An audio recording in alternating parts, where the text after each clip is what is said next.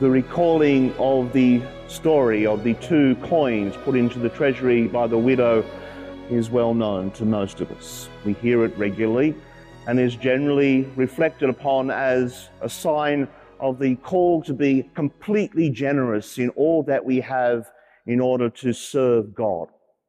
A legitimate interpretation, one that is uh, reflected also in our first reading from the book of Kings, when the prophet is able to convince the widow to give him just a little bit of the meal and oil that she had left, knowing that he had prophesied that the Lord would not uh, allow that to run out before rains came to the earth.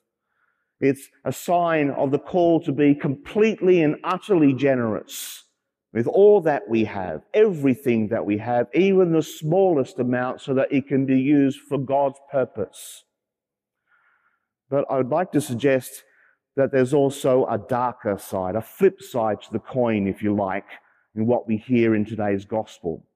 And we see it in the condemnation that Jesus has for the scribes, those who go around in lengthy robes, being greeted in marketplaces, accepting places of honor in synagogues and at banquets, and reciting lengthy prayers in response to the devouring the houses of widows and yes, I am very conscious that I'm standing here in very lengthy robes and there will be lengthy prayers said momentarily. The scribes have subverted religion, is the context of what Jesus is saying.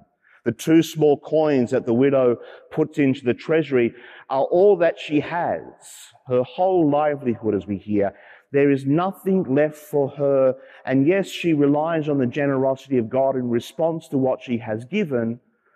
But the system of religion that has been put in place is that what has compelled her to do that. A system set up by the scribes who have misinterpreted and subverted true faith in God to be the placing of money in the temple treasury so that the temple building, the temple complex could be grand, that they could be recognized as people of significance and importance, that they could have the places of honor. It was all about them and their power, their authority that was rooted very firmly in the temple building. Very shortly after this passage of today's gospel that we hear, we, talk, we hear Jesus speak about the destruction of the temple. Because, as we are reminded in our second reading today, his death and his resurrection makes all that goes on in the temple, the whole system of sacrifices and holocausts, of temple taxes, of contributing to the treasury, meaningless. His one sacrifice, once and for all, destroys all of that. And so, the scribes, their very source of authority and power, is also destroyed. And they can't see that. He has been preaching this right throughout his public ministry, but they refuse to accept that he has been sent to fulfill the law. And they suggest that they do that simply because that might cause them to not be greeted in marketplaces, to not be given places of honor, to not be the center of other people's lives.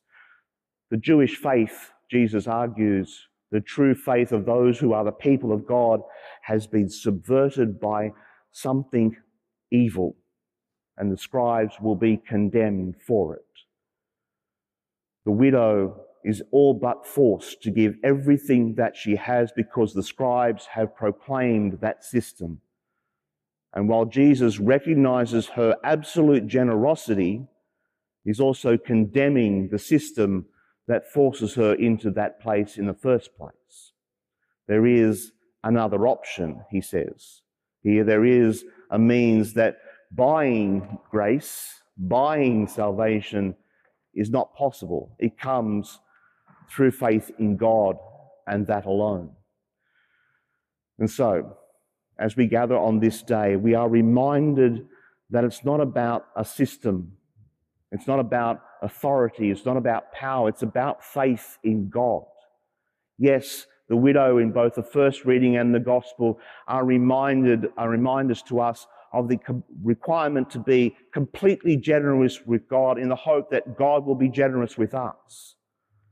But it's because of our relationship with God that that comes about, not because of, of a subverted system of religion that sees power and authority as the very core of what it's all about. So, please do not hear me say, don't put money into the collection. Otherwise, my business manager will lynch me. Well, let's do it for the right reason. Let's do it so the church can be about what we have been entrusted to be about the mission of reaching out to those who are at the peripheries, those who are at the very margins of society, and proclaiming the good news of Jesus Christ constantly so that they too might have what we have, not because they have bought it, but because it's a gift from God that we are entrusted to pass on. So we contribute to the work of the church, not out of power and authority, but because of a commitment to mission that comes because we have received the great gift of God that is Jesus Christ, the one whom we are called to proclaim, the one whom we are called to serve, the one whose life and death, life, death, and resurrection has purchased already salvation for all of us.